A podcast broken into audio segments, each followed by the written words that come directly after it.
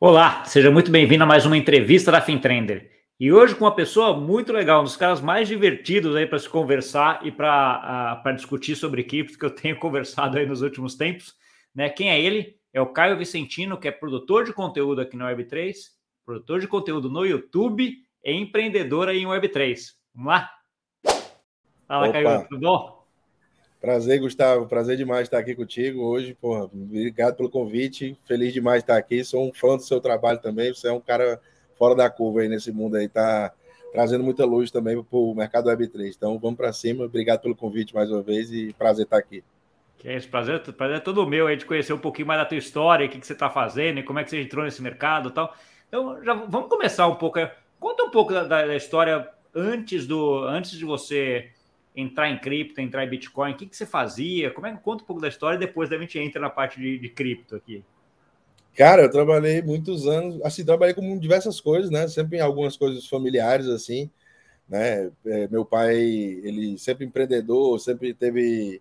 É, meu pai é advogado, então sempre trabalhei alguma coisa com ele, alguma, algumas áreas com ele, né? Desde novo, comecei a trabalhar com catorze anos, né? E aí... É... Fiz, fui fazendo esse, esse desenvolvendo, minha, minha, assim, ainda muito inicial, né, nesse processo, mas ainda fui desenvolvendo conhecimento ainda para poder errar em alguns negócios que coloquei também, né, eu coloquei alguns negócios e os negócios também não vieram a, a ser bem sucedidos, a pessoa acaba... Mas só alguns tá ótimo, né, porque em geral a maioria, a maioria não dá certo, né? É, a gente, a gente quer, assim, que tem esse tino para empreender, né, a gente acaba... acaba errando várias vezes, até que uma vezinha é. O cara tem uma sorte, né? Alguma coisa do tipo ali, ou então mérito, não sei também, mas é, é, é uma coisa que, que, que, foi, que sempre teve comigo, sabe? Eu nunca gostei, assim, de, de trabalhar para ninguém, tá ligado? Meu negócio era sempre colocar alguma coisa para mim, entendeu? É, então um ponto interessante que, assim, que acho que tem a ver com todo empreendedor, que é, que é o saber errar, né, Caio? Aquela história de que, cara, você... quebra, mas também não é aquele que você quebra, que você não tem mais, você quebra, você fica ruim, mas depois você, você já tem aquele restinho ali que vai voltando e uma hora acerta, né? É um pouco daquele negócio do risco da ruína, né? A gente nunca pode se expor ao risco da ruína, né? Exato. Então, a gente tem que errar, mas errar consciente do que está fazendo, né? Aproveitar as oportunidades para poder, né, aprender, né? Então, acho que o principal do empreendedor é o cara que está errando, mas está aprendendo com os erros também, olhando para o lado, ver quem é que está errando ao seu redor, tá ligado? Porque... ver alguém errar e errar da mesma maneira foi um erro seu, tá ligado? É, então, é exato. A, a grande realidade é que a pessoa tem que enxergar também o que, é que as pessoas estão fazendo ao seu redor e tentar, né, é, ter personalidade suficiente para poder, né, evitar essas, essas quedas aí que você já viu acontecer, entendeu? Tá bom. Então, aí tá eu bom, trabalhei com muitos tá anos lá, assim, com... Trabalhei muitos anos com... É, pô, teve uma época que eu trabalhei com poker, pô. Eu jogava poker profissionalmente. E aí... joguei durante quatro anos, mano. Aliás, joguei eu tô lendo um livro que, que me indicaram até no, no grupo, que você bobeça até tá, que é, esse, que é esse livro aqui, ó. Muito bom você, também.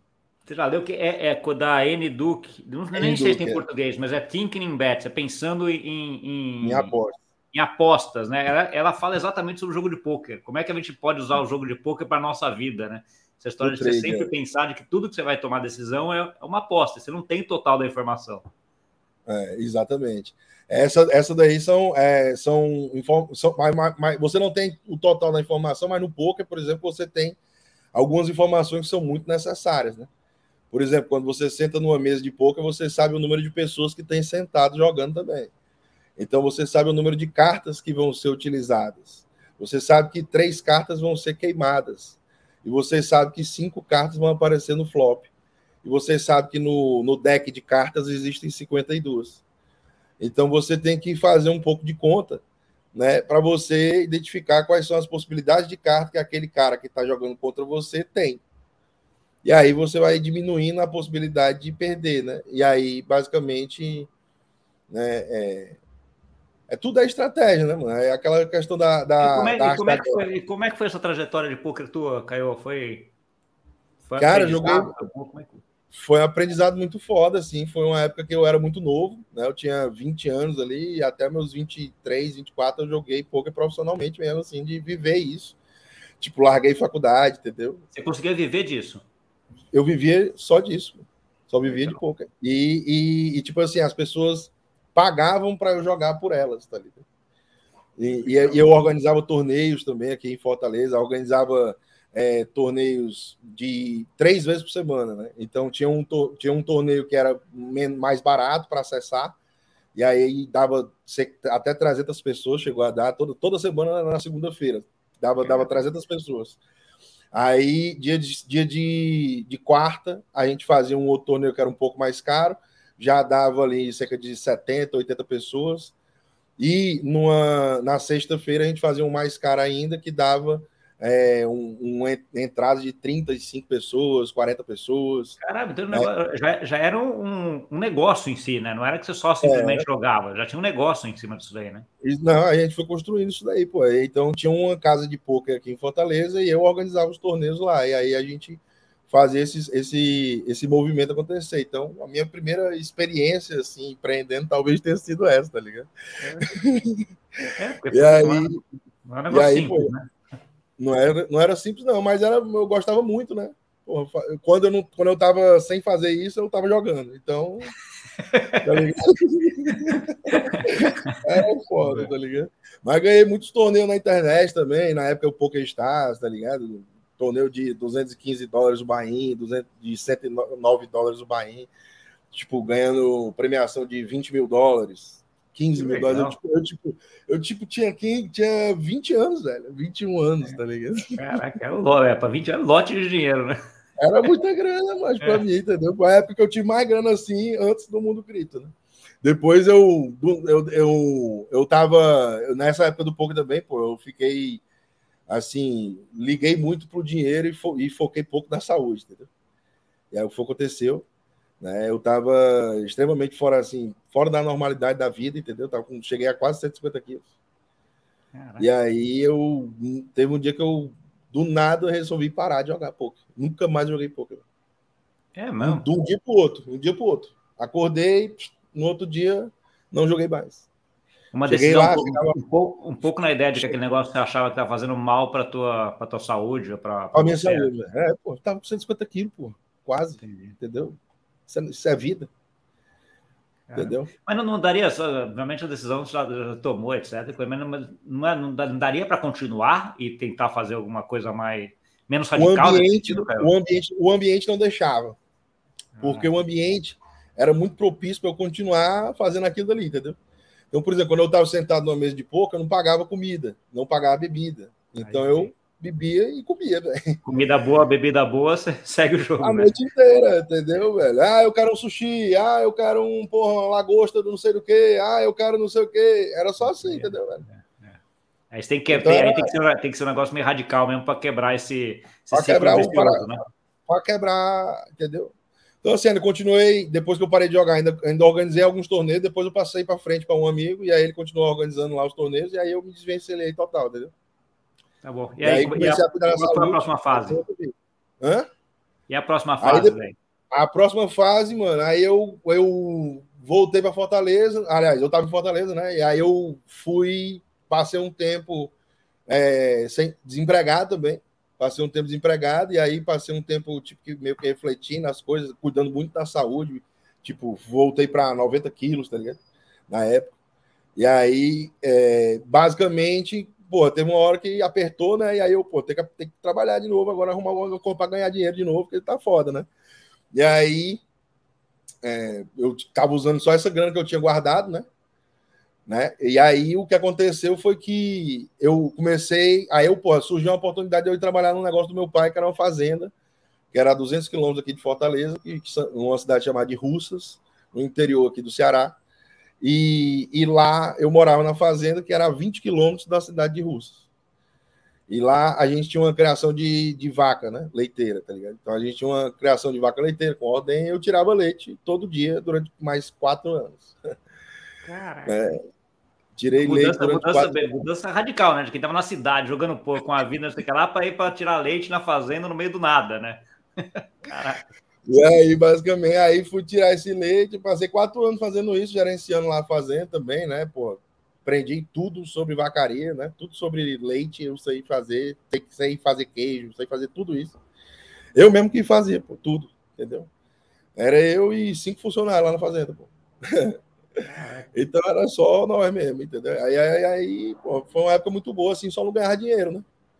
A gente tinha lá cerca de quinhentas vacas, vendia o leite para uma indústria grande aqui do Ceará, só que, ao mesmo tempo, né, é, o negócio do leite em si é uma coisa muito complexa, né? Porque tem, tem muitas barreiras, o cara tem que entender de mercado futuro, comprar milho, comprar soja, comprar...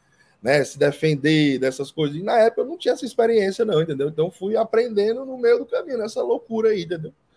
Porque eu tinha que comprar a carrada de setenta toneladas de milho do Mato Grosso para levar para o Ceará.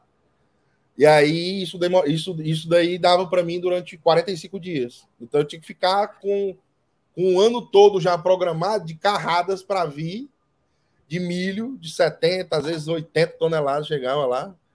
E, e, e aí para poder fazer a ração e alimentar o gado, né? Então é, é, isso tudo foi aprendendo também, assim, porra, vários fornecedores ligando, comprando, né, marcando preço no futuro, comprando na plantação, para você comprar, você compra na plantação antes de plantar, você já, compra, já começa a comprar ali, aí quando, quando nasce, quando lá na frente você tem que assumir esse risco todinho aí para saber se vai dar certo, porque se não der certo também você... Você também entra no cano, entendeu? Você, tem, você paga mais barato, mas ainda paga mais caro. Você pensar em plantar alguma coisa, Caio? No Ceará, brother, a gente tem um problema muito grande ah, com água, né? É, aí, aí não dá, né? Por causa do clima. Ceará é, o único problema do Ceará é a água, entendeu? É. Então, assim, a água que tinha era para alimentação do, do, do gado mesmo, entendeu? Não tinha, não tinha. Aí, jeito aí, aí, aí dependia do preço de, de, de comprar, e aí, e aí isso para que... Eu, meu pai também tem fazenda, tudo assim, não é, não é de, de leite, mas é de gado, mas assim, o efeito de... milho e de ração, de modo geral, assim, para gado é, é terrível, para vaca leiteira é pior ainda, né? Porque assim, ainda. É mais ainda, você tem, tem que ser mais nutritivo ainda para conseguir dar mais leite. Ter, ter um negócio e a gente tinha uma estrutura muito boa lá, sabe? Assim, tipo, gado tomava banho duas vezes por dia, pô, tá ligado? Para poder baixar a temperatura das vacas, porque quando você baixa a temperatura da vaca antes dela, antes dela dar o leite, tá ligado? A gente fazia o quê? Uma sala de banho, ela tomava ali sessenta vacas por vez, tomava banho. Aí baixava a temperatura, depois ela pôs uma sala de resfriamento, que eram ventiladores para poder resfriar, porque aqui no Ceará é muito quente, pô. E isso, por si só, aumentava a produção em dois, três litros por dia de cada animal, na média, tá ligado? Olha, então, é. Se você for ver, era, era um custo que a gente tinha, mas era um, um, um bem-estar para os animais e também, ao mesmo tempo, né, aumentava a produção também, entendeu? Então, é, é... É, tecnologia, vamos dizer assim, né? Não deixa de ser. Tecnologia. Você vai ajustando, daí, vendo como faz e vai melhorando a produção. Exatamente. Aí acabou que eu saí lá da fazenda também em dezessete. E aí foi a pior época da minha vida, mano, assim, financeira, tá ligado? Foi muito ruim mesmo. Muito ruim. Foi os piores cinco meses da minha vida, mano. Ali, tá ligado? E eu disse pra mim mesmo que eu nunca mais ia passar por aquilo. Ah, né? Só que eu não entendi o porquê que eu tava passando por aquilo, entendeu? E aí o que foi acontecer, eu fui estudar o dinheiro. Porque que eu olhava pra todo mundo, meus amigos, todo mundo juntando dinheiro, ganhando dinheiro, comprando carro, mudando de casa, viajando. Eu não entendia sobre o dinheiro, tá ligado, velho? Pra mim o dinheiro eu ganhava e gastava, ganhava e gastava, ganhava e gastava, ganhava e gastava, tá ligado? Aí, brother, comecei a estudar sobre o dinheiro, pô, o livro do Pai Rico, Pai Pobre me ajudou muito, sabe? Uma coisa muito simples. É É. é muito simples, né? Desse tamanho e simplesmente assim, a parada que mudou assim, a, minha, minha, a minha visão sobre isso, tá? Sobre o dinheiro, como funciona e por que a gente, né, começa a, a, porra, a questionar as coisas, né? Por que, que eu tô fazendo errado? O que é que eu tô fazendo errado que eu não consigo ter dinheiro? Não conseguia, porra, juntar mais nada, tá ligado? Toda hora que eu tinha, eu gastava, no final do mês estava todo fodido. Né, esperando receber o salário para poder fazer alguma coisa, tá ligado? Porque não tinha mais nada. Então isso aí para mim cansou, né? E aí eu chegou nesse momento, aí comecei a estudar várias coisas, comecei a, a trabalhar em um, um, com um amigo meu, que ele me chamou. Era um trabalho que eu, eu prestava serviço para a empresa que ele, que ele era diretor lá online, então eu trabalhava dentro da minha casa, e isso me ajudou muito, tá ligado? E, a, e me abriu a luz também para o online, né? Pra poder, porra, trabalhar online, porra. Pra que eu vou trabalhar em algum canto aqui, pegar aqui, não sei o que, condução, ir pra não sei pra onde. Então, eu não... Eu não eu, me abriu a cabeça pro online, foi trabalhar com essa galera, no, né, prestando serviço ali pra esse pessoal. E aí, eu fiz isso durante um bom tempo. né, de, de dois mil e dezessete até dois mil e dezenove. Eu fiz isso daí trabalhando com essa galera e no meio do caminho consegui encontrar outras empresas que prestavam, que precisavam desse mesmo serviço e prestava, eu prestava esse serviço também para outra empresa. Eu, eu chegou num ponto que eu estava trabalhando para quatro empresas lá de casa com quatro celulares, tá ligado? E aí, aí pô, eu, mas mesmo assim eu não ganhava. Pô, nessa época eu estava ganhando uns quatro mil, cinco mil reais, tá ligado? Por mês. Para essas empresas tudo nessa loucura. Era de segunda a sexta, de nove da manhã à meia-noite. Caraca. Tem noção? Segunda a sexta, não. Segunda a segunda. De nove da manhã à meia-noite. Não ah, tinha folga. Caraca. Porque quando eu tava folgando numa, eu tava trabalhando na outra. É, é. Tá todo mundo. Então, essa escala não batia. Aí o que acontece? Eu, eu trabalhava de nove da manhã à meia-noite, de segunda a segunda, nessa época. Então não tinha como, tá ligado? É, fazer outra coisa. E ao mesmo tempo, né, é, é, eu comecei a pegar esse dinheiro que começou a entrar e comecei lá em setembro de dois mil e dezessete a investir na Bolsa ainda, B três ainda. Não investia nem fora, nem nada, não. Então, para mim, foi o aprendizado maior que teve, tá ligado? Até, até porra, meu, minha entrada na Bolsa foi até um negócio, uma coisa que aconteceu engraçada, que eu, eu cheguei no, eu cheguei, né, pô, eu, eu tinha, eu, os primeiros quinhentos reais, assim, que eu ganhei, que ficou livre ali, eu peguei, vendi um videogame também, e aí juntei os quinhentos reais que eu tinha, mais mil e quinhentos do videogame, e deu dois mil reais. Aí eu cheguei, agora eu vou investir, começar a entender isso daqui, como é que é e tal, como é que a galera faz e não sei o quê. E aí eu peguei, né, é, fui lá pro, pra X P, né, logicamente, queria, pô, vamos investir, vamos na X P, pô, sou pica, tá ficando louco. É porque a X P tava expandindo, né, tinha em todo canto, vamos lá. Não, a X P era brava, era mais top e tal, vamos é. pra X P. Eu cheguei lá, depositei, e aí eu comprei. A primeira coisa que eu comprei, brother, de investimento foi um título de crédito privado do Banco da Ecoval, brother. Manca. Um Meu C D B Deus do Banco da Ecoval, é isso? Caraca. Ah. Um C D B do Decoval, velho. Meu Deus do céu, velho. Tá ligado? Não, que é o risco. Nada, né? Pô, jogador de pôquer, volatilidade já tava no sangue, exato, tá ligado? Mega conservador, peguei... né? Não, peguei os dois mil, coloquei. Quando eu vi, tinha mil novecentos e noventa e cinco que eu tinha pago cinco de taxa. Caralho! Me fodi, velho. Caralho. Um dia pro outro eu já perdi cinco. Já perdi cinco, só para entrar. Mas beleza, tá levando naquele negócio de aprendizado, vai... entendeu? É. De, de, Ele de vai corrigindo, né? Não tava entendendo ainda, entendeu? Aquilo, ah, já sabia? Não, tava aprendendo. O, como é que fazia, por usar um home broker, usar uma, uma corretora, para onde é que vai, o que é que, onde é que você aperta, e porra, deu merda, liga para a corretora, né? Então, e aí, pô, olhei, no outro dia, mil novecentos e noventa e cinco, eu, caralho, me fudi. Aí, não aguento, aí eu, meu irmão, isso aqui não é para mim, não. Aí, o que foi que aconteceu?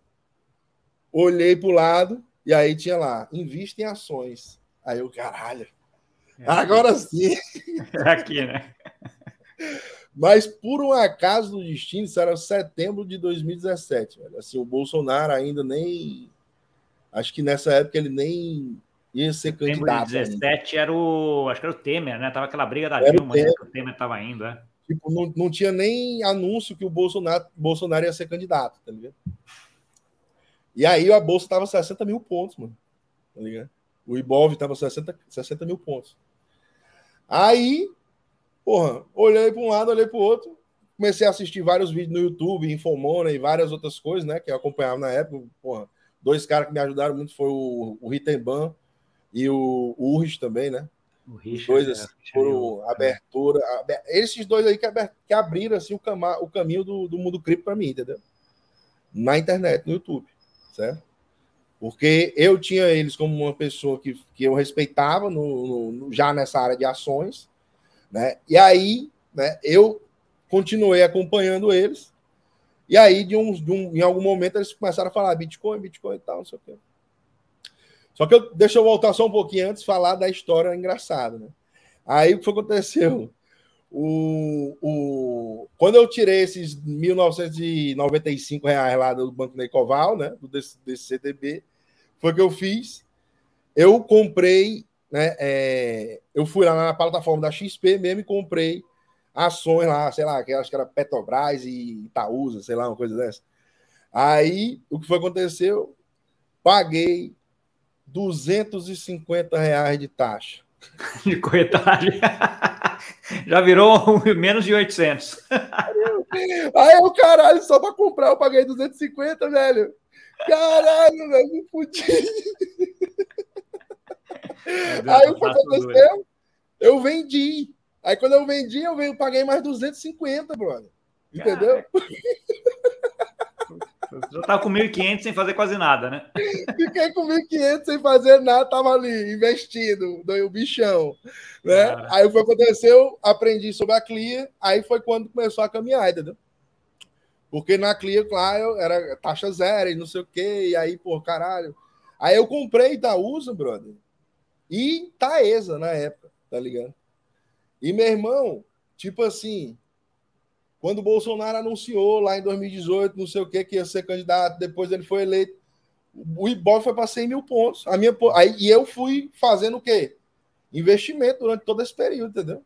Então ali eu fui vendo que deu certo ali, fui colocando um dinheirinho e tal, e coloquei esses mil e quinhentos reais lá nessas duas, e depois vendi um carro que eu tinha, e fiquei sem carro, tá ligado? E coloquei o dinheiro do carro todinho lá dentro também, na Itaúsa e na, na Taesa. E aí, tipo, eu, eu, eu com esses meu trabalho que eu estava fazendo também para essas empresas que eu falei, eu comecei a, a, a cada vez alocar dinheiro. Mais capital. Porque estava sobrando mais, eu estava conseguindo trabalhar para mais empresas e começou a entrar mais. Sobrava até colocando lá. Não, sobrava tudo. Eu botava praticamente oitenta por cento, chegou uma época que eu estava botando oitenta por cento, tá ligado? Do que entrava. Caraca. Não gastava mais nada. Fiquei naquela paranoia de ficar só juntando dinheiro mesmo, porque eu não queria mais viver o que eu vivi, tá ligado? Aqueles cinco meses lá que eu falei, tá ligado? E aí, o que foi acontecer? Eu cheguei lá num momento de estar assim com, sei lá, vinte e cinco mil reais investido. E aí, o, o, o mercado deu um, uma paulada para cima, saiu de sessenta mil, foi para cento e cinco mil, sei lá, pontos. E, a, e as minhas ações, tipo que, acho que quase que do, praticamente cinquenta por cento voaram, né? do, é, tá ligado? É. Voaram, assim, a parada, tá ligado? Aí eu, eu nesse, nessa primeira vez assim, que eu, que eu tava é, né, investindo na bolsa, e aí eu tava com quarenta e cinco mil reais, mais ou menos, lá no, no final já de dois mil e dezoito, né, próximo do final de dois mil e dezoito, e aí foi quando chegou o Urich e o, o, o Itaban falando sobre o Bitcoin, e eu comecei a estudar essa bagaça, né? E aí, enquanto eu estava trabalhando para essas empresas, né, eu trabalhava em casa, então eu deixava minha T V com um curso de alguma coisa lá para me aprender alguma coisa. Entendi. Então, eu, eu ficava estudando Python, tá ligado? Programação. E aí eu ficava só estudando programação, programação. Nessa época eu não tinha tanta grana assim ainda, tinha essa grana investida, mas não tinha grana do dia a dia, né, mano? Então, até é, mandei uma mensagem para um cara de um, do, de um curso da, da, M I T, da Universidade de Michigan, tá ligado? Dos Estados Unidos, e o curso era tipo mil e oitocentos dólares, eu jamais teria esse dinheiro para pagar, tá ligado, na época. E aí eu mandei a mensagem pro cara, expliquei a situação, e ele pegou e me deu o curso, de graça, o professor. Que legal. Tá, aí ele pegou e me deu o curso, eu nunca vou esquecer isso, mano. E aí, é, eu estudei pra caralho essa porra, eu tirei dez, tá ligado, velho? E, e quando eu terminei essa parada, mano, aí eu, aí eu comecei a fazer outro curso. Comecei a fazer outro treinamento lá que eu vi no YouTube, e depois fui para Pulseira. E comecei a, a. Eu esqueci de dizer também que em dois mil e dezenove eu fui para Califórnia entregar comida, né? Fui fazer delivery, né? Ah, não, não cheguei ainda nessa hora, né? Pronto, foi por causa disso que eu não falei. É, sai de noite ainda. Já chega lá. É. Aí, quando fiz esses cursos, e quando foi no final de dois mil e dezoito, eu comecei a. É, teve um dia que eu, que eu tava lá em casa e comecei a programar no meu computador o código do Bitcoin, replicar o código do Bitcoin, tá ligado? Eu me lembro no dia que eu terminei, mano. No dia que eu terminei, eu botei a mão assim no computador, assim, e eu perguntei, o que foi que esse cara fez, mano? O que foi que o Satoshi Nakamoto criou aqui, mano? Pelo amor de Deus, velho. Esse cara é louco. E aí, no outro dia, Gustavo, no outro dia, eu comecei a vender as ações para comprar Bitcoin, velho.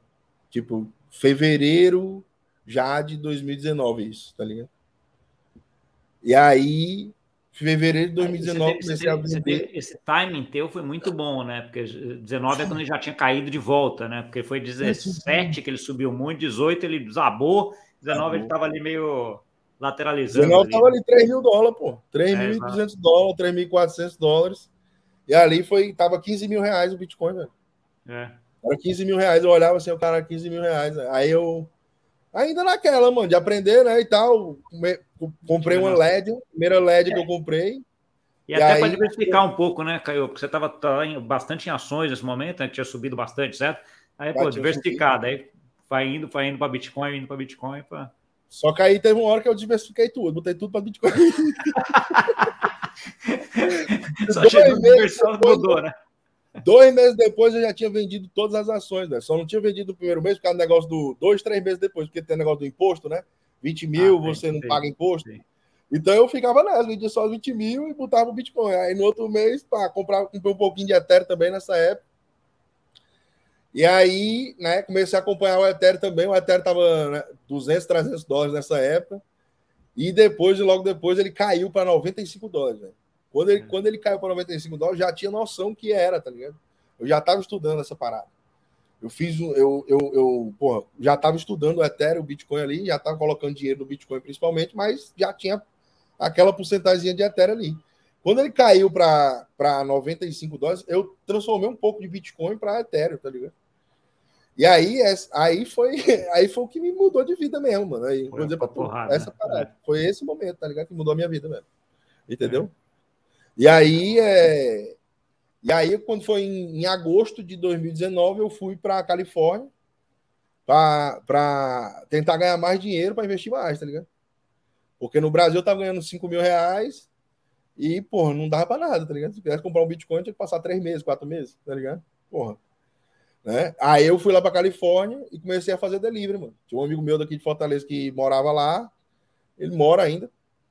E, né, é... basicamente, um salve aí pro Bruno também, aí salvou demais essa época aí. Fiquei quarenta dias lá na casa dele, lá, mano, hospedado. Me arrumou um cara para alugar o carro, um celular, me arrumou o aplicativo para trabalhar e simplesmente, praticamente tudo, né? A vida inteira. O cara fez assim: pronto, vai, vai lá, tá ligado?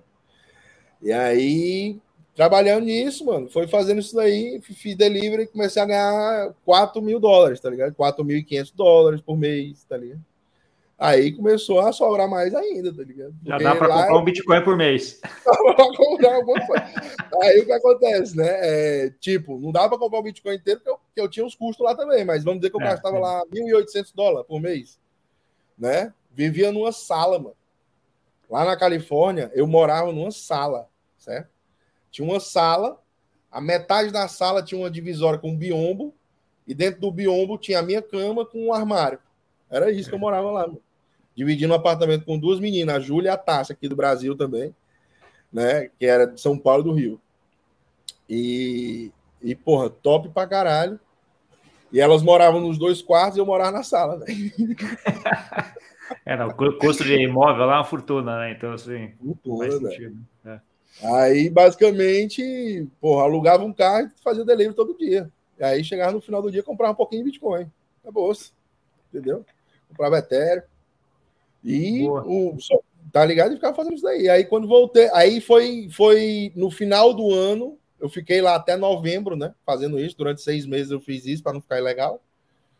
Né? E, e aí retornei para o Brasil. E quando foi. Antes de eu retornar para o Brasil, em setembro, eu comprei um curso de um cara na internet também, do, de um canal do YouTube da Suécia. O cara é da Bielorrússia, mas ele mora na Suécia, né? E dá aula em inglês, né? E o, e o canal dele é muito grande, chamado Ivan On Tech, de, ah, é. de cripto. O Ivan On Tech, é muito foda. É. E aí, basicamente, comprei um curso lá na academia dele, e quando eu retornei para o Brasil, aliás, antes de eu retornar para o Brasil, já que eu tinha começado a fazer, mas, pô, delivery, fazia ali dentro do carro, tava assistindo um curso dentro do carro, mano, fazendo entrega, tá ligado, velho? Enquanto eu tava no trânsito, tá ligado? Porque era trânsito pra caralho, Los Angeles é sinistro. Aí, aí, brother, voltei pro Brasil e continuei fazendo esses cursos. Aí eu fiz um curso, de novo, de Bitcoin do zero, Bitcoin mais avançado, esses com foco em programação, né? De programar a parada, tá ligado? E aí, depois eu fiz um curso do Ethereum cento e um e depois fiz o Ethereum duzentos e um, né? Que era mais avançado também. E aí eu tenho esses certificados também e, na sequência, ele lançou um curso de DeFi, brother. Isso era novembro de dois mil e dezenove, tá ligado? Novembro, dezembro de dois mil e dezenove. Aí ele lançou esse curso de DeFi e, inclusive, tem a, tinha uma participação dentro do curso de, de DeFi, de finanças descentralizadas, com o Rob, o Robson da Pods. Ah, é? Que hoje, Olha. que hoje eu conheço, é meu amigo, velho. É uma loucura, é. brother. E ele, e ele deu aula de flash loans, mano. Lá dentro, em dois mil e dezenove, ele já estava dando aula de flash loans lá dentro do curso do cara da Bielorrússia, na, que mora na Suécia, dá aula em inglês, tá ligado? Legal. E eu do Ceará aqui, estava lá assistindo aula desses caras, né? E né, é, nesse meio tempo, quando foi no dia trinta e um de dezembro de dois mil e dezoito, eu criei meu canal no YouTube. E aí, então, eu tive uma ideia, Caio, por que criar um canal? Porque os meus amigos já estavam putos. Porque eu só falava disso. Os amigos não queriam mais ouvir, deixa eu falar aqui para ver se tem alguém que escuta. Eu vou falar aqui para alguém que queira escutar isso daqui, velho. Entendeu? E eu já tava, eles já estavam tudo puto. Aonde eu chegava, a galera, ixi, lá vai o cara falar de pirâmide, de não sei o quê, de Bitcoin. A galera falava Bitcoin, né? É. Falava Bitcoin. É. Isso é uma coisa curiosa, Caio, porque assim, todo mundo começou, viu? Eu comecei lá em dois mil e dezesseis, dois mil e dezessete também, cara. Aquele começo ali, os primeiros dois, três anos, você tinha uma dificuldade grande de encontrar gente para conversar mesmo, né? Porque assim, os amigos, cara, a grande maioria dos amigos tinham outras atividades, né? Faziam outras coisas. E a gente, quando a gente olha e começa a se enfurunhar nesse negócio, a gente praticamente só fala disso depois, né? Então assim, porque a gente acha um negócio tão espetacular, né? Vira um evangelista, vai, aquela história que todo mundo fala, que você fala só, cara, os amigos, amigo, no, caso, no meu caso até a esposa aqui, falava assim, pô, arruma alguém para falar aí, para não ter que falar comigo de novo, né? Foi exatamente isso, foi exatamente isso. E aí eu tava conversando com um, um, um cara que é muito amigo meu, Yuri, né, meu, basicamente meu irmão, e aí é... ele, ele falou, mesmo, eu boto logo um canal do YouTube aí, velho. Eu falei, mesmo, eu vou botar. Aí pronto, foi assim, velho, entendeu? Até ontem o Yuri estava aqui em casa, só para ter ideia. E aí, basicamente, é, é isso, entendeu? Então, criei o canal dia trinta e um de dezembro de dois mil e dezoito, dia último dia do ano de dois mil e dezoito. E quando foi em, pô, o ano todo fazendo conteúdo, né? Mas, tipo assim, ainda muito devagar, né, brother? Assim, você não tem seguidor, você não tem alcance, você não, não chega na galera, mas você vai criando ali mesmo, sem... saber nem por que, que você tá criando aquilo ali, tá ligado? Você vai, você vai criar mesmo, não tô fazendo nada, vou criar aqui um conteúdo aqui nesses vinte minutos que eu tenho livre aqui agora. Aí pronto, fazia isso. Às vezes estava trabalhando nas empresas que eu tinha voltado pro Brasil, continuei, voltei para trabalhar para as empresas que eu trabalhava antes de ter ido embora, porque os caras gostavam do meu trabalho e quando eu voltei eles simplesmente me readmitiram de novo. Aí, quando foi... É... Quando foi em final de dois mil e dezenove, começo de dois mil e vinte ali, é, no final, assim, quando foi, na verdade foi em julho de dois mil e dezenove, mais ou menos ali, julho, março, não sei qual, qual foi o mês não, Bruno, mas foi ali no meio do ano ali, de dois mil e dezenove, eu, a gente fez uma live na Escola Cripto com o João Razinho, inclusive, que, pô, parceiraço aqui daqui do canal também, né, eu conheço aí, que vocês estão toda hora juntos, né, e... e assim, meu sócio também, o João, né, lá no Gotas, hoje, pô, feliz demais estar com ele lá, cara brabo do mercado. E aí, e aí, o João, eu, eu, eu tava assistindo uma live do João, que ele tava, que ele tava participando lá no canal da, da Use Cripto, que era na época, que hoje é Área Bitcoin, que é das meninas lá, da Carol e da Kaká, que são gente boa demais, tá ligado? Mas são meio maximalista, né? Aí... Aí eu estava lá falando e, e eles estavam discutindo lá sobre um, um pouco sobre esse início de DeFi, assim, mas eles não, não, não entendiam como é que funcionava, tá ligado? assim, aí na época, tá ligado? Assim, e, e ainda era uma coisa muito nova, isso era, pô, um ano depois de DeFi começar praticamente, tá ligado? Tipo, me, um ano, e, menos de um ano depois de DeFi começar, vamos dizer assim. Era o comecinho, né? E... que a gente chama de, de DeFi Summer ali, né? Começou é, por aí, é. metade de dois mil e dezenove, mais ou menos. Ave Maria, mano. Isso aí também mudou minha vida também, isso daí. Né? Porque foi sinistro demais, né? né? E, e assim, é, a gente foi... A gente foi... Aí eu comecei a falar pro João, João, não, deixa eu te explicar, é assim e tal, vamos marcar aqui um negócio e tal, não sei o que. Aí mandei uma mensagem para ele no direct do Instagram, e aí a gente começou a conversar, e ele me chamou para uma live lá na Escola Cripto. Aí eu falei, brother, então vamos fazer. Vamos fazer e eu vou mostrar como é que funciona aqui as paradas que eu aprendi, que eu tinha aprendido com esse cara do curso da, da gringa. Né? E aí, quando eu aprendi essas coisas, né? Aprendi o Uniswap, aprendi o Aave, o MakerDAO, e fui aprendendo todos esses aplicativos, né?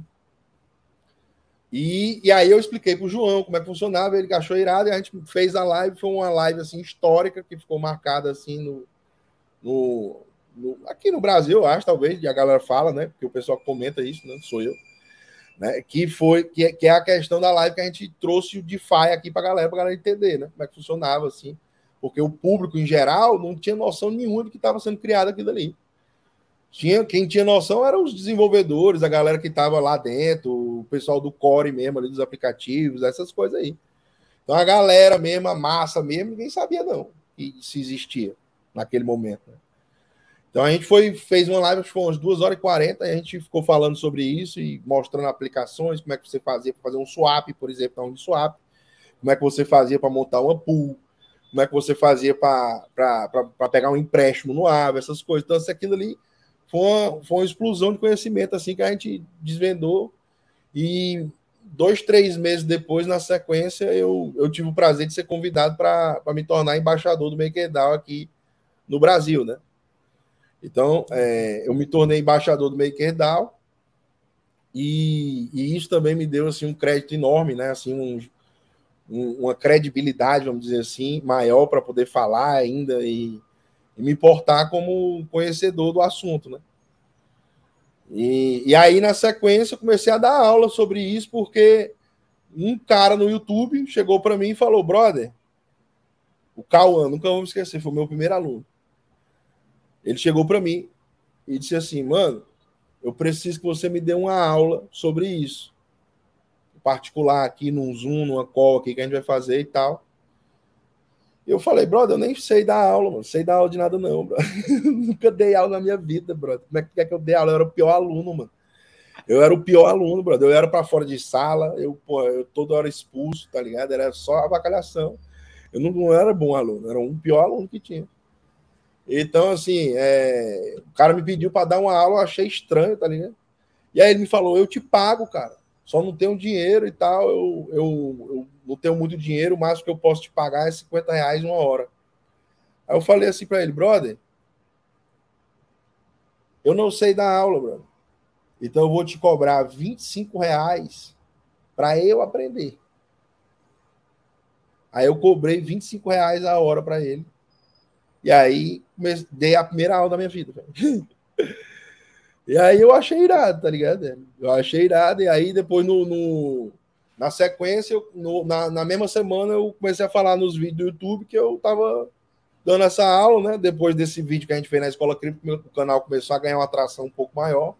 Aí logo depois veio o Augusto também, que a gente se juntou e começou a fazer mais conteúdo junto, também bombou pra caralho.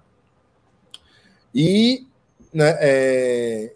E aí, na, na, na outra semana, comecei a avisar que eu estava fazendo essas aulas e, em pouco tempo, a minha agenda estava completamente lotada, velho. E gente tipo querendo assim, fazer aula. Caraca. Tipo, todo mundo querendo fazer aula, velho. Todas as pessoas queriam fazer aula, velho. Porque elas perguntavam e falavam. O, o Valdemar foi o meu segundo aluno. Hoje ele tem um canal de geração de F A I, ensina também, é muita gente também. Né? E todas as pessoas querem fazer aula, brother. Então, assim, foi um negócio muito louco, porque... inclusive, os criadores de conteúdo do YouTube da época queriam fazer aula também. Entendeu? Então, o Augusto fez aula, o João fez aula, o Bitnada fez aula. Todos os criadores de conteúdo fizeram aula. Rodolfo, todo mundo fez aula com a gente lá na comunidade, entendeu? Então, foi um negócio muito louco, porque as primeiras aulas, mano, eu fazia ainda individual, tá ligado? Então, assim, teve uma hora que eu não aguentei, brother, fazer individual. Porque eu tava com... Eu, tipo assim, eu, eu ficava de uma da tarde a nove da noite dando aula para três, quatro pessoas diferentes.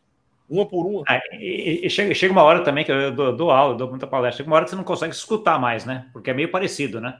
Você Exato. Faz a primeira, a segunda, a terceira, a quarta, cara, tô falando de novo esse negócio. Exato. Tô falando de novo pela terceira vez no mesmo dia para é, a terceira pessoa. Tá ligado? Eu, caralho, velho. Eu tava ficando louco. Era. Aí foi quando me deu o estalo e eu fiz a primeira turma. Foram, foram assim, os preços dessas aulas elas foram subindo individuais, tá ligado? Então o primeiro foi vinte e cinco reais, o segundo já foi para sessenta reais a hora. E, e o mesmo cara que pagou sessenta, depois tava pagando cento e vinte, trezentos, quatrocentos reais na hora, velho. E a hora tava lotada, velho. É. Tem noção? É, então, assim, a galera...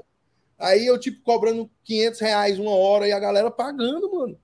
E eu, caralho, velho, que onda. E, tipo assim, larguei os meus empregos, né? No... Eu só larguei o emprego no... no dia que eu dei a primeira aula para a primeira turma, tá ligado? No dia que eu dei a primeira aula para a primeira turma, que foram vinte pessoas, e aí eu cobrei duzentos e vinte reais para cada um, velho. Eu ganhei três mil e poucos reais, tá ligado? E aí, e aí e dá, e dá para você considerar isso como sendo um marco daquele marco, é, pô, agora o Caio é o influencer, é o cara de gerador de conteúdo, é o youtuber. A partir desse momento, você acha que é o momento? Desse, a partir desse momento, sabe por quê? Porque no outro dia, no outro dia, eu dei a aula às sete horas da noite, quando eu terminei essa aula, no outro dia, de manhã, tipo, uma hora da tarde, eu tinha que entrar no meu trabalho lá, que eu ainda trabalhava, nas, nas empresas lá que eu estava trabalhando, prestando serviço online. E era para mim entrar uma hora da tarde, eu me lembro que fosse hoje, era para mim entrar uma hora da tarde. Eu entrei uma e cinco da tarde. Aí o meu, meu ex-patrão lá, ele ficou soltando piada. Tá ligado? Porra, chegando atrasado, não sei o quê, o caralho, tem que... Né, volta pro horário, não sei o quê. E eu tinha ganho quase meu salário todo em um dia de aula que eu tinha dado, velho. No, no dia anterior, tá ligado? Eu olhei assim pro cara. Oi, brother. Peço o meu desligamento imediato, mano. A única coisa que eu falei, acabou ali, velho. Nunca mais trabalhei com nada na minha vida, só dando aula, mano. Dali pra frente foi só dando aula, ensinando pessoas nesse mundo web três como é que funcionava isso daí. Até hoje, né? Boa. Como, como é que você vê essa parte dessa construção, da, da, dessa, dessa comunidade, etcétera? Porque assim, você, você era uma, um cara que tinha, tinha pouca uh, mídia, vamos dizer assim, nesse sentido, né, Caio? Você falou assim, é um cara... Até, você pega teu histórico, você não era um cara que já tinha essas famílias, não dava aula, não tinha nada.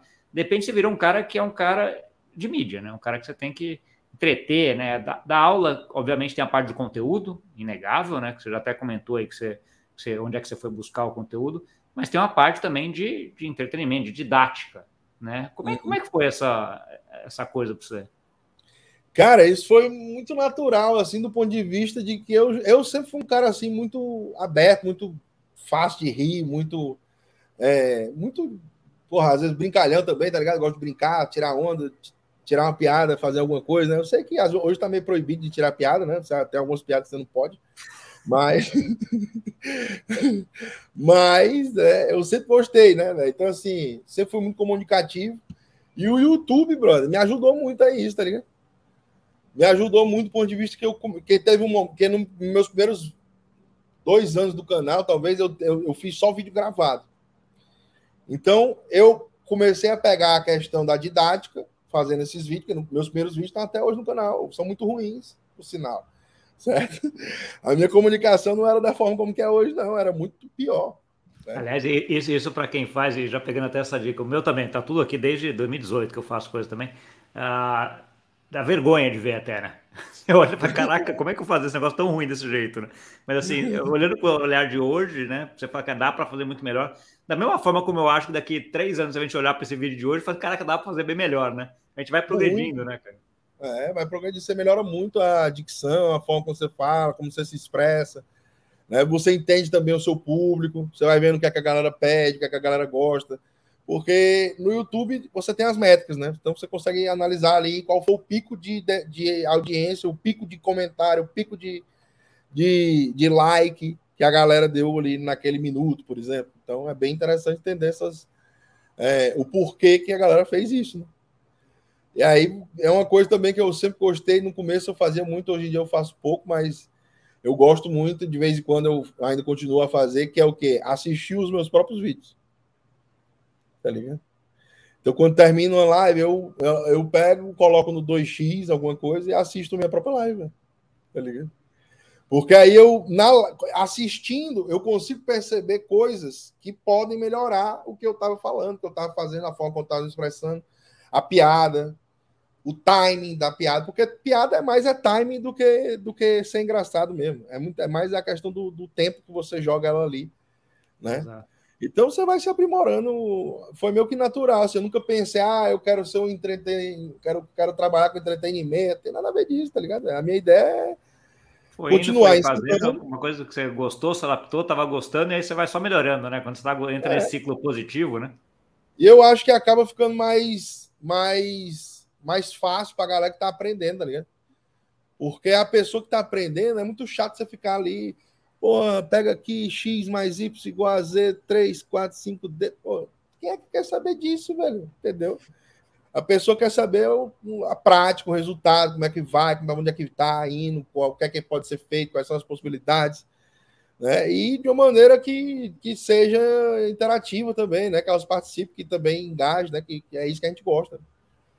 Então, é, eu também não sabia vender, tá ligado? É uma coisa que eu, eu, eu nunca fui bom em venda, tá ligado?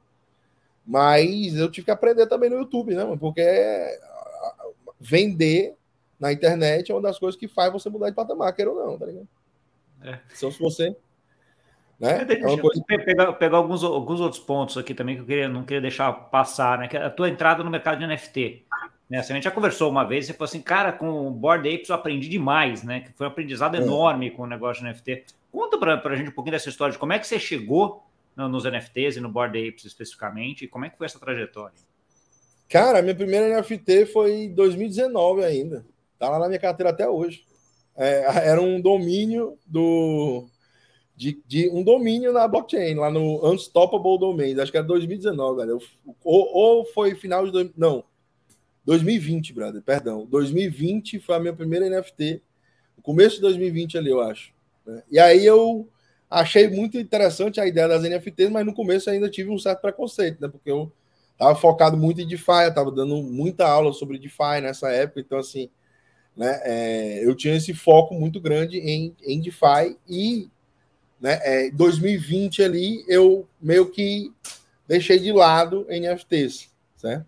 Então foi um erro meu que eu tive que reconhecer, né? E aí quando foi dois mil e vinte e um eu pô, cada vez mais estudando o mercado, entendendo sobre a, a, as possibilidades, entrei primeiro em algumas outras coleções de outras comunidades muito menores e que eventualmente chegaram a sair até scan, tá ligado?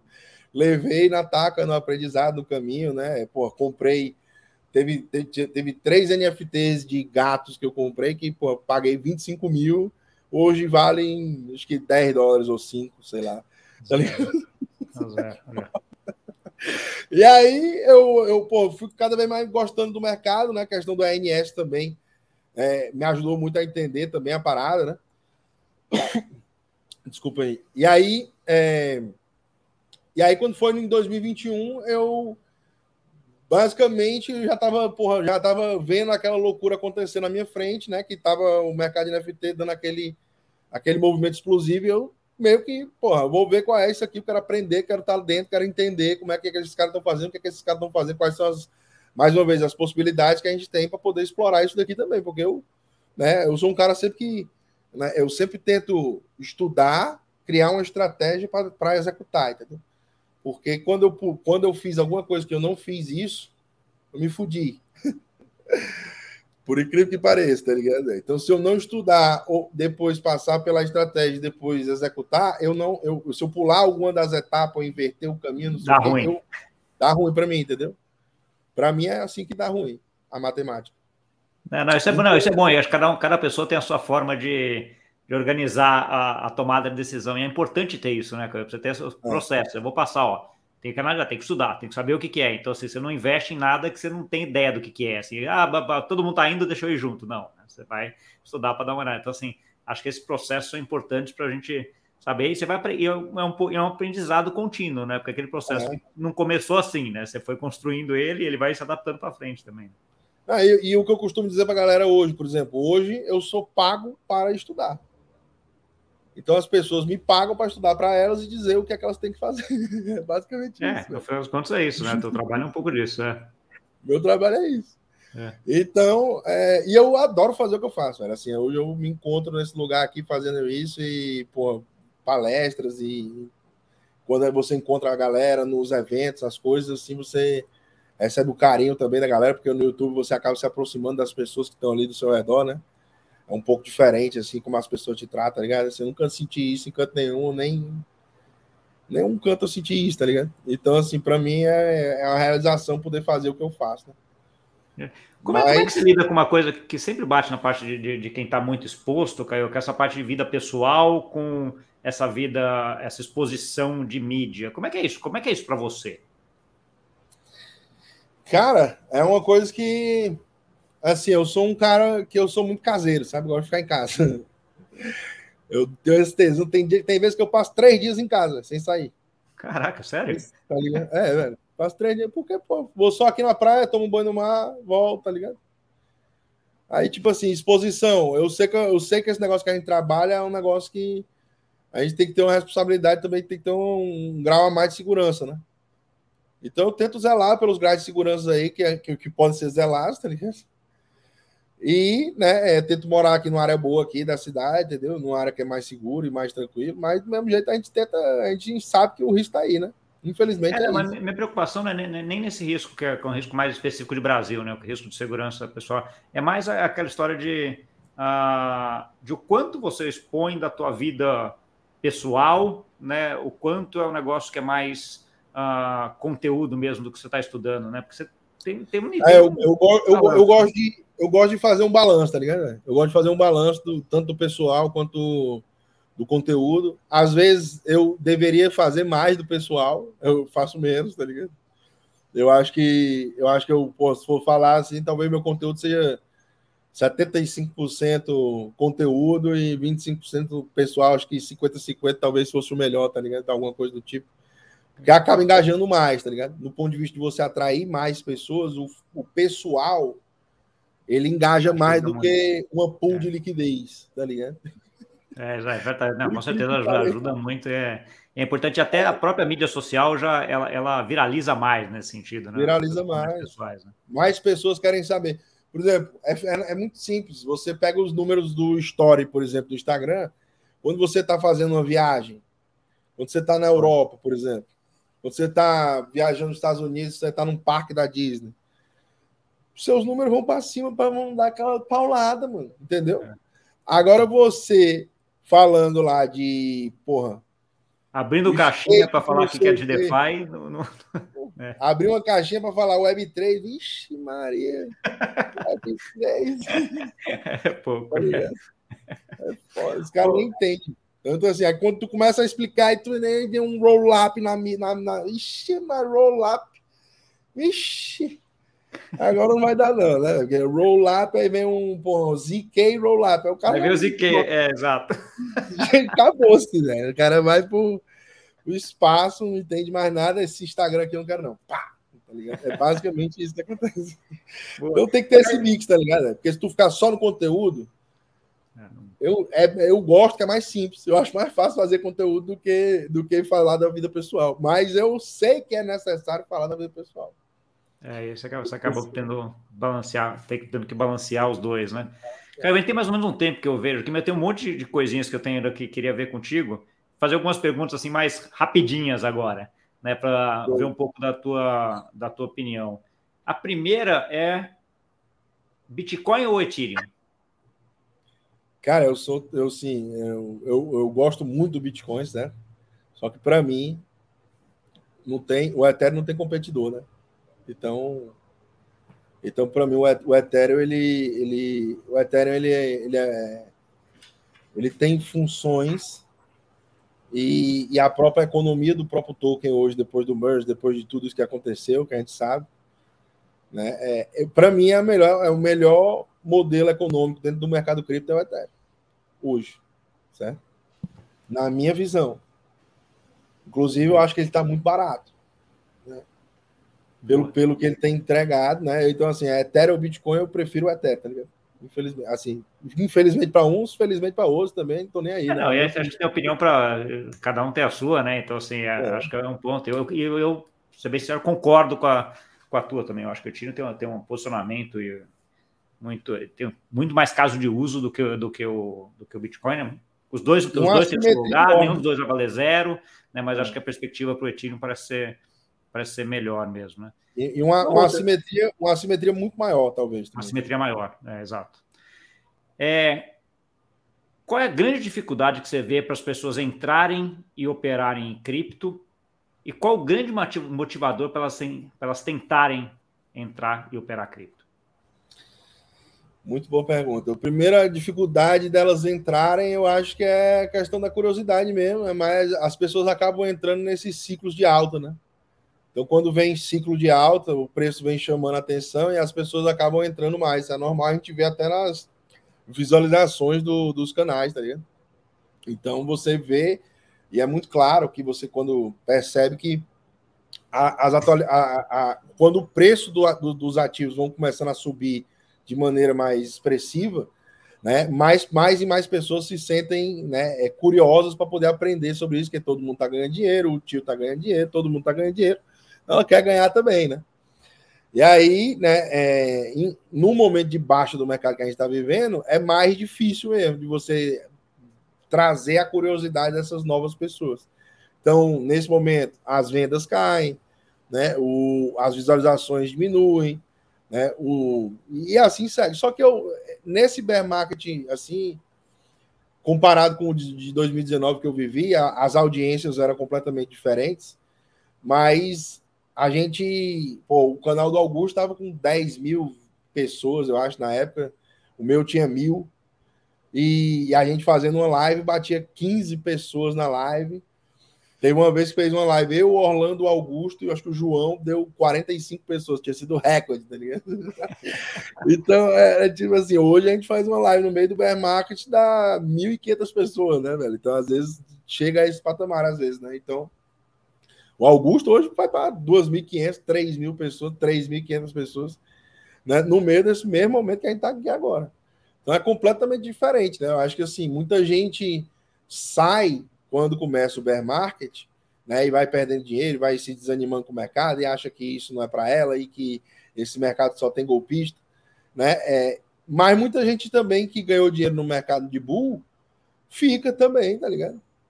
Sim. Fica também. Então eu acho que é difícil a gente dizer qual que é que pode fazer as pessoas entrarem ou não, mas eu acho que é mais a curiosidade mesmo e aquela questão de, daquele tique que dá na cabeça de você questionar o dinheiro do, do Estado, tá ligado? Eu acho que começa também por aí, mas N F Ts, na minha visão, vão fazer isso mudar, tá ligado? Porque para mim, as N F Ts é que vão fazer as pessoas entrarem para dentro do, do mercado cripto. Entendi. Eu já vou chegar nesse N F T, mas você toma outra coisa que é o dinheiro público, o dinheiro de coisa. Qual é a tua visão de C B D C e real digital, Caio? Cara, eu não sou fã não, né? Mas, né, a gente tem escolha aí, tem, tem como opinar, não? Se tiver como opinar lá, me diz aí quando é que a gente vota lá, que eu vou votar contra, mas, mas eu sei que não tem, então... Para dizer, dizer a verdade, eu vou dizer que eu estou bem envolvido até nesse negócio, tem, na verdade, aliás, o, o Banco Central soltou ontem, nós estamos aqui dia quatro, no dia três de julho, está no GitHub, se você quiser até dar uma olhada lá, toda a, a parte do... Da, o real tokenizado, o real digital, tá tudo lá para dar uma olhada e dar opinião. Inclusive o Rob que você comentou, eu tava dando uma olhada no GitHub do Banco eu Central, sei. Já tem um comentário do Rob lá. Ele me falou que dava também, que a galera chamou ele para fazer a auditoria, as coisas também, né? O cara é, é muito tá. foda. Exato, não, isso é... eu acho muito legal até para chamar, o Banco Central tem uma postura bem aberta nesse sentido até, a, até de ouvir. Eu entendo que essa tua, esse teu ponto de preocupação é em relação à privacidade, no final das contas. Exato, né? Em relação a ele ter controle, o Estado ter controle sobre o seu dinheiro, que é, que é legítimo, acho que todo mundo tem que ter. Uh, eu acho que o Banco Central está endereçando isso de uma forma correta, mas faz sentido. Não, tomara que eles façam assim, eu torço pelo Brasil, certo? Eu amo o Brasil, eu sou daqui, eu vou sempre gostar muito daqui, não tem isso não, a questão não é essa não. A questão é que, infelizmente, o Campos Neto vai sair de lá. É, em algum momento vai. É. Entendeu? E aí, meu amigo, o problema está aí. Certo? É, aí complica. Porque hoje é, vamos você está é... tá vendo quem é que está lá. Você vê quem você vai tá lá, você sabe como é que a galera tá agindo, você, por isso que você tá a favor da parada. É. Agora, daqui a um aninho e meio, dois aninhos, sei lá quanto é que tem de, de Campos Neto lá, porra, será que você é. ainda vai estar tá lá opinando? O Rob é, vai estar tá é, lá. É, é, que eu vou te dizer, Caio, assim, é uma coisa minha, mas só para fechar o parênteses, senão a gente vai entrar e eu vou acabar falando mais. Mas assim, a, a, o Banco Central tem uma, uma característica muito especial, o Banco Central do Brasil, que ele tem uma, uma, uma, um quadro técnico muito bom. Então, assim, o presidente é importante, é super importante, mas eu acho que o, o papel do presidente é mais importante no acelerar ou desacelerar para onde vai. Eu acho que ele não define a, a, a, a estrada, entendeu? Ele define se você vai rápido ou devagar. Então, assim, acho que é um, é, um, é um pouco isso. Mas isso é uma visão particular minha, etcétera. Pode discutir isso, coisa. Então, assim, acho o Campus Neto espetacular, está fazendo um trabalho espetacular. Né? Então, assim, espero que quem venha também vai estar tá com o pé no acelerador como ele está, mas pode não estar. Tá, então, mas eu acho que a direção já está tá dada mesmo. Fecha a parência. Queria te ouvir uma outra coisa. Que o é... Brasil é um dos, um dos países que, que é mais é, regulamentado, assim, com, com a questão de, de cripto, né? Porque agora tem um, com clareza um pouco maior a questão do. do próprio Banco Central, né, poder definir as regras e, e, e, e porra, a C V M também, então, assim, é, comparado a outros países aí, tá, tá um pouco, tá bem melhor, bem mais avançado o Brasil nesse quesito, né? Sim, sim. Uma outra curiosidade, como é que você organiza as tuas carteiras nesse mundo de cinquenta blockchains, etcétera, operando N F T, DeFi, como é que é essa bagunça, Caio? Como é que você, você se organiza? Cara, eu tenho uma carteira que é pública, né, que aí a galera... acompanha lá o movimento, mas é, geralmente essa mesma carteira é a de, que eu uso em todas as redes, né? Porque você pode usar a mesma, o mesmo endereço em, em várias redes, né? E aí eu tenho algumas, assim, outras que nem tem acesso, tá ligado? Assim, nem... Deixa lá para tá meio comigo, caso de longo prazo, tem, né? Não tem acesso, ninguém tem nada, tá ligado? Eu deixei num banco lá, lá em Miami. E aí, pronto. Eu pago todo mês e foda-se. Entendi. Ah, você deixou, você deixou a, a, a seed phrase em algum lugar. Entendi. Não, um cofre. É. Boa, boa. É, não, porque essa, essa é uma dificuldade que tem. Uh, porque, assim, esse mundo de multi-chain é um, um saco, né, cara? Porque, assim, puta, você tá... Aí você... Ah, beleza. Daí eu tava aqui, pô, tô precisando de Matic. Cara, mas eu tenho Matic, mas o dinheiro tá na árbitro. Mas eu tenho que comprar, trazer pra cá e jogar. Aquela, aquela puta zona que você fica... Ah, zoando é uma dificuldade. Infelizmente eu tive que fazer isso, né, Bruno? Porque eu sou uma pessoa exposta, tá ligado? É, sim. Eu não sim. queria não fazer isso não, tá ligado? Vou colocar a porra do banco não, mas infelizmente é, pelo, pelo pela minha família, tá ligado? Pelas coisas, assim, a gente é, vive no Brasil, o Brasil é daquele jeito, tu sabe como é que é, né, mano? Então, infelizmente, a gente tem que fazer isso. É. Tem esse custo, né? É. Caio, como isso. é que você vê o business do Caio Vicentino, agora youtuber, gerador de conteúdo? Como, como é que é esse business? Ele é só você? Você tem uma equipe? É. Você tira férias de vez em quando e desliga e não faz nada? Como é que funciona esse negócio? Não, não tiro férias não, bro. Eu não tiro férias. Primeiro porque eu já estava acostumado, como eu te falei, nos outros empregos lá, trabalhar de nove a meia-noite todo dia, pô. Então não tinha férias, não tinha folga. Lá na fazenda não tinha folga, não tinha férias não, velho. É tudo, tudo, então, todo dia muito... é dia de tirar leite, né? Todo dia tinha que tirar leite. Se não tirar, pedra o peito, pô, das vacas, entendeu? Então, tirar três mil litros por dia, pô, lá na fazenda. Entendeu? É. Então, era... É, já há muito tempo que eu não tenho folga, férias, assim. Mas o que é que eu faço? Eu me divirto no meu dia a dia mesmo, tá ligado? Pô, ficar aqui em casa. Faz o que é, você gosta, já, já faz, faz parte da diversão, né? É. é, vou ali na praia, tomo meu banho, tá ligado? Por exemplo, antes da live, eu gosto de tomar um banho antes da live, entendeu? Ficar ali no mar, passo vinte minutinhos, volto, pego um solzinho. Eu gosto disso, mano. Aí, tipo assim, é... Você tem uma equipe, Caio, que te ajuda em alguma coisa ou é só você? Tem, tem uma equipe também. Tem a galera que me ajuda com alguns posts do Instagram, tem a galera que me ajuda com os, editando os shorts, né? Editando os reels, né? Fazendo os cortes do, do YouTube também. Tem a galera que me ajuda também lá no, na comunidade também dos Indie Hackers, que me ajudam também com a questão de estruturar a própria comunidade e ajudar os outros que estão chegando. Então tem essa galera também, né? Que a gente contribui também. E tem é, é, pessoas assim que vão chegando, que fazem jobs e saem também, entendeu? Tem, tem, tem muita coisa que vem, o cara faz ali um trabalho e, e depois sai também. Tem uma, né, uma, uma, por exemplo, tem um, uma equipe também que, que, que, que coordena uma loja que eu tenho de roupa. Então, eu tenho uma loja de roupa né? É, com frases e jargões que a gente vai criando nessa, nessa vida de YouTube aí, né? E alguns desenhos, algumas coisas. E aí, né, é, a galera vai também, né, eles vão lá coordenando tudo isso. Então tem, né, é, o site da loja, eles organizam lá todas as coisas, né? Tem, aí, pô, mas a grande maioria das coisas quem faz tudo sou eu mesmo, pô.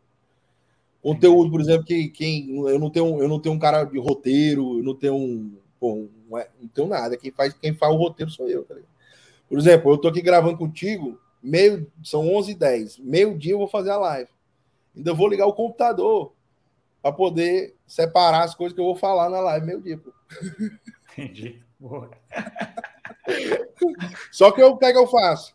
Quando eu acordo seis horas da manhã, eu já vou pro Twitter, já, já começo a separar as coisas, entendeu? O que é que eu vou falar, quais são as coisas que eu vou puxar, entro nos portais de notícias, já acompanho as coisas ali, e aí eu já tenho em mente mais ou menos o que é que eu vou falar. Todo dia, seis horas da manhã, eu já sei mais ou menos o que eu vou falar meio-dia. Então, é mais ou menos essa, essa parada aí. Aí quando chega meio-dia ali, onze e meia, mais ou menos onze e dez, eu ligo ali o computador e separo as coisas e começa a live, mano. É assim. Boa, todo boa. Dia. De onde surgiu a história do Major, Caio? Porque eu vejo todo mundo, todo, todos os, os sei lá, as lives, eu sei porque eu tô junto contigo, tem lá o Major, o Major, o Major, o Major. Cara, isso aí foi uma vez que eu tava numa live, acharam no canal do Bitnado. E aí, a gente tava brincando de alguma coisa, eu falei, eu falei, Major, deixa de putaria. Aí, e aí ele Viro. começou a me chamar, e a galera começou a chamar, e Major, Major, Major, e aí ficou. Pô, mas não sou da polícia, nunca tive nada com polícia, não tenho nada a ver com isso, tá ligado? Exército, não sei o quê, não tenho nada a ver com isso. Tá não, de uma brincadeira da, do, do pessoal, virou. É, virou, aí pronto, nunca mais a galera esqueceu, aí ficou isso aí. Major, e o povo me chama de Major, acabou-se. Pô, muito Cara, um, um outro ponto que a gente não tocou até agora, que eu queria conversar só antes da gente finalizar rapidinho, a experiência do Gotas. Conta um pouquinho para mim, como é que tá sendo essa experiência do Gotas? Você tá usando, eu tô usando, o João tá usando, tá todo mundo usando, assim, mas eu queria ouvir a tua, a tua experiência. Ah, eu sei que você, junto com o Ariel lá, que eu já falei com o Ariel até que a gente tem um episódio sobre Gotas aqui que o Ariel trouxe, você foi um dos caras que deu a ideia até para ele, né? Vocês dois começaram com Gotas, mas conta um pouquinho de como é que foi esse começo do Gotas, como é que tá sendo agora e o que, que a gente pode esperar do Gotas? Cara, o Gotas tem sido uma ferramenta, assim, que tem, pô, muito fantástico, né? Que a galera tá gostando pra caralho, assim, de usar e, e, e é muito bonito de ver, porque em pouco mais de quatro meses aí a gente tem mais de duzentos mil N F Ts mintadas e, e um pouco mais de trinta e três mil wallets aí cadastradas. E a minha, a minha, a minha visão para com N F T sempre foi de simplificar exatamente o onboard da galera no mercado e trazer as pessoas para dentro do mercado da maneira mais simples possível, né? E N F T servem para isso, né? Servem exatamente para mostrar uma coisa, porque não, quando você vai entender, pô, Bitcoin, Bitcoin é vinte e um milhões, não sei o que, halving, tem modelo econômico, tem que entender economia para você poder identificar algum certo valor ali naquele negócio, porque senão não vale de nada. E aí, como é muito mais complexo do que você entender que você tem um passe, que é um N F T, que se você tiver, você pode acessar uma comunidade, um curso, um vídeo, uma, uma entrevista, qualquer coisa, fica muito mais simples você de, de, de mostrar isso, entender isso, e com a, toda a segurança que a blockchain pode entregar, né? Então, o Gotas, ele, ele, ele foi criado exatamente nesse processo de, de, de simplificar a entrada das pessoas na blockchain e, ao mesmo tempo, mostrar o potencial disso, né? De criação de comunidade, de colecionáveis digitais, que também é um grande, grande mercado que tem lá nos Estados Unidos, principalmente lá no, nos Estados Unidos tem um colecionável, colecionáveis tradicionais, é gigantesco o mercado de memorabilia também, né? Gigante tudo isso que, que, que existe lá, e aqui no tem Brasil uma, é pouco tem uma série do, tem uma, eu vi recentemente até uma série do Netflix só sobre isso, né? Que é bem interessante até. É, temos assim, então assim, o mercado de, de, de colecionáveis, ele é gigantesco, pessoal, para aquelas vendas de garagem, aquelas coisas tudo. O Gary Vee mesmo é um dos caras que começou assim, né? Então, é, a gente vê que, assim, o Gotas, eu vejo que ele tem um potencial para poder, né, é, fazer com que os criadores de conteúdo se aproximem cada vez mais dos seus ouvintes ali, dos participantes, né? Então, com a questão do, do, do criador conseguir capturar os leads, né? eu acho que a gente está meio que hackeando as redes sociais, né? Então a gente está hackeando o YouTube, o Instagram, o Twitter. Por quê? Porque essas redes sociais, eles não te entregam o valor real das coisas, que é o quê? O, o contato das pessoas que te, te assistem. No Instagram você tem ali no, no direct ali alguma coisa, no YouTube tem uns comentários, mas você não se conecta com a pessoa diretamente com ela através de um e-mail dela, por exemplo, né? Então esse tipo de coisa faz a total diferença, né? Quando você tem acesso para você se conectar, vender produtos, vender serviços para a sua comunidade, que já é uma galera que te acompanha. E muitas empresas no Instagram, elas anunciam através de influenciadores para conquistar os leads desses influenciadores, né? E, né, a gente entende que se o influenciador tem a lista de lead na mão, ele consegue, né, é, tangibilizar aquele produto, aquela entrega para o cara que está comprando aquela audiência de uma maneira muito mais rápida, muito mais fácil. E você pode ter até um valor agregado muito melhor, porque você já está entregando para eles. Você não está fazendo uma ação para capturar, né? Então, você vai construindo ali uma base de leads, né, que você pode simplesmente colocar à venda, porque é seu, né? Você que capturou isso. A ideia do Gotas é exatamente isso. Então, né, é, se você trabalhou, os dados merecem ser seus, e não da plataforma. É. Entendi. Eu não, eu não, engraçado, falando, não falando coreano, eu, pensando, eu não tinha pensado por esse ângulo do, do, do produtor, assim, de engajar, sim, mas não pelo, pelo contato que você vai ter dos leads, dos N F Ts, que aquelas, pessoas, aquelas trinta e três mil pessoas dentro do Gotas aí, ou trinta e três mil carteiras, vamos dizer assim, que tem, que tem essas N F Ts, que já tem uma interação, que tem produtores de conteúdo que tem lá parte desse pedaço, porque essas pessoas têm, ou essas carteiras têm conteúdo deles, né? É bem interessante essa visão. Você consegue tangibilizar até para quem vem, né? Porque sempre que você vai fazer alguma coisa no YouTube, uh, o cara fala, ah, mas quantos seguidores tem? Beleza, tem um monte de seguidores, mas qual é a interação que tem? Quantos caras tem? Quanto que eles fazem? Etc. Não, ó, todo dia tem lá não sei quantas carteiras que pegam tantos N F T. Você consegue tangibilizar isso mais fácil também, né? E, a e, coisa, e, a, e, a, e, a, e, a, e o mais interessante é o quê? Você consegue fazer o tracking de tudo. De tudo, então, exato. Por exemplo, tá o Gustavo... Bom. Gustavo pegou uma gota da Coca-Cola e pegou uma gota da Gucci. Então, qual é o produto que eu posso vender para o Gustavo que está ali entre a Gucci e a Coca-Cola? Sei lá, alguma coisa. Está entendendo? Dá para fazer essa assemelhação, né? é, de, de, de gosto do próprio cliente. Cara, pô, tu, tu gostou da Gucci, tu gostou da Coca-Cola, pô, tu gostou da Prada, tu gostou do, da Mercedes, tu pegou a gota da Mercedes, tu pegou a gota... Então, tem algum... Tem alguma coisa que me disse, o Gustavo gosta de luxo. Então eu vou ah, jogar luxo pro Gustavo, entendeu? É. Não, é o caso, não é o caso, Caio, mas poderia não. ser. Eu só tô dando a chance. Né? Tranquilo. Eu poderia ter usado bicicleta, né, compadre? Talvez tenha sido melhor. Melhor. Aí sim, aí, aí você ia acertar na mosca. É, pois é. Mas beleza, não, mas... Aliás, para é quem nos viu... Fala. Não, entendeu? Assim, dá para dá para você, dá para você fazer um tracking do lead, tá ligado? O lead, ele, ele tá interessado em quê? Ele tá interessado, porra, no conteúdo da Maria, do João e do José. O José produz sobre comida, a Maria sobre web três e o, porra, o João sobre, porra, sei lá, alguma outra coisa. E aí, qualquer coisa. É, é. Você vai somando, né, quais são ali e fazendo um lead muito mais qualificado para aquela empresa. Sim, sim. Então você, te, você entrega um lead que tem muito mais valor por um preço muito barato. É, exato. Porque você tem, porra... É mais... É mais é certeiro, né? Porque não é nada que você vai... Coisa. Concordo, concordo plenamente contigo.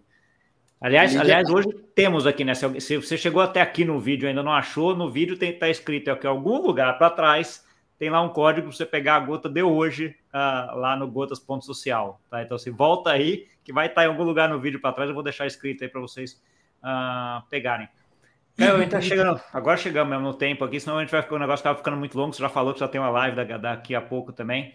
Uh, eu queria que você deixasse agora uh, uma mensagem final aí para quem, para quem nos ouviu, falando um pouquinho até do como é que você vê o futuro desse mercado aí uh, para frente também, e também deixasse os contatos aí para quem quiser continuar essa, essa conversa contigo aqui.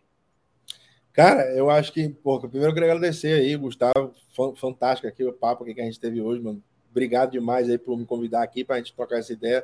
Vamos trocar ideia lá no canal também, tá convidado demais para aparecer lá, para a gente fazer uma live, trocar ideia, fazer alguma coisa, se você tiver disponível aí, a gente combina uma, um momento aí para fazer também. E, pô, eu queria agradecer a todo mundo, dizer que o mercado tá aí, ele vai... Opa, independente da gente querer ou não, ele vai continuar aí, né? Então, vamos continuar estudando. Acho que a melhor forma é você se capacitar, né? Estudar, se aprimorar, se conectar com as pessoas que você mais gosta, tá ligado?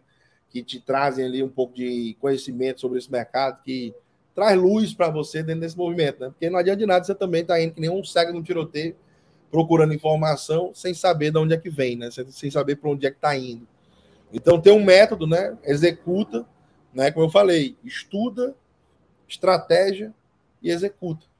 Né? Porque, né, o mercado cripto vai continuar, o Bitcoin está numa vertente muito boa agora, né? Passando aí dos trinta e um mil dólares. Quem sabe a gente está numa virada de mercado aí que já aconteceu outras vezes. E pode ser muito positivo para quem estiver aí focando nos próximos dois anos aí nesse mercado, principalmente no Bitcoin, no Ethereum aí, em finanças descentralizadas, N F Ts também como um todo. Eu acho que isso tudo vai crescer demais e vocês podem encontrar lá na, nas minhas redes sociais aí no YouTube, Caio Vicentino, Instagram, Caio Vicentino, Twitter, Caio Vicentino, né? E então não tem muita dificuldade não, é só procurar aí que vocês vão encontrar. Queria te agradecer eu, demais. Eu vou, deixar, eu vou deixar tudo aqui também, na, depois você me passa, eu vou pegar alguns, mas depois você me passa todos só para checar, eu vou deixar na descrição aqui também do... do vídeo aqui, para quem, quem quiser, só clicar e já vai, te segue aqui. Caio, prazerzão aí, cara, muito obrigado pela, pelo tempo, por uh, toda, contar toda essa tua história, que eu não tinha ideia, eu conheci a tua história mais recente, né, uh, uh, uma história espetacular de empreendedorismo, né, mostrando que empreendedorismo também não é só maravilha que todo mundo pinta por aí, né, tem fases boas, fases ruins, fases de ajuste, fases coisas, como todo ser humano e como a gente é, né? Então, assim, acho que isso foi bem legal que você conseguiu trazer aqui uh, para todo mundo. E, pô, obrigado pela, pela confiança e pela, uh, por ter aceitado vir bater esse papo aqui. Obrigado você, meu amigo. Eu sou um grande fã do seu trabalho aí também, já acompanho já há algum tempo também. Então, fico muito feliz de estar aqui trocando ideia. E estou te esperando lá no canal também para a gente trocar ideia também, vamos combinar. Fechado, vamos lá sim, tá bom? Valeu. Show de bola. Para você que nos viu, isso aí, ó, um cara que empreendeu lá, que, pô, tirou leite de vaca, foi para os Estados Unidos, voltou, acertou, errou, acertou, errou e está agora numa trajetória ah, acertando e sempre com ah, melhorando e com a, a ideia. Você viu que ele colocou, ele colocou lá, ó, eu nunca invisto em nada que eu não analisei, eu tenho um processinho fazendo, que é uma coisa super importante também para tirar a gente desse... esse processo, né? Então, assim, uma pessoa que está aí e, além de tudo, tem a bondade de contar toda essa história e de estar tá produzindo muito conteúdo interessante. Então, assim, se você não segue, nunca viu, que eu acho difícil você estar tá em cripto e nunca ter ouvido falar, mas pode acontecer, o link está aqui embaixo, entra lá no Caio Vicentino, YouTube, Instagram, em todo lugar que você acha ele aí, que é coisa muito legal e vale muito a pena. Além de ter muito conteúdo, é divertido. Falar com o Caio, como vocês viram aqui, é muito legal, ele é um cara muito fácil, muito divertido, tá bom? Então é isso, não esquece de deixar o like, de compartilhar com aquele amigo e amiga que gosta desse assunto e até semana que vem. Tchau, tchau.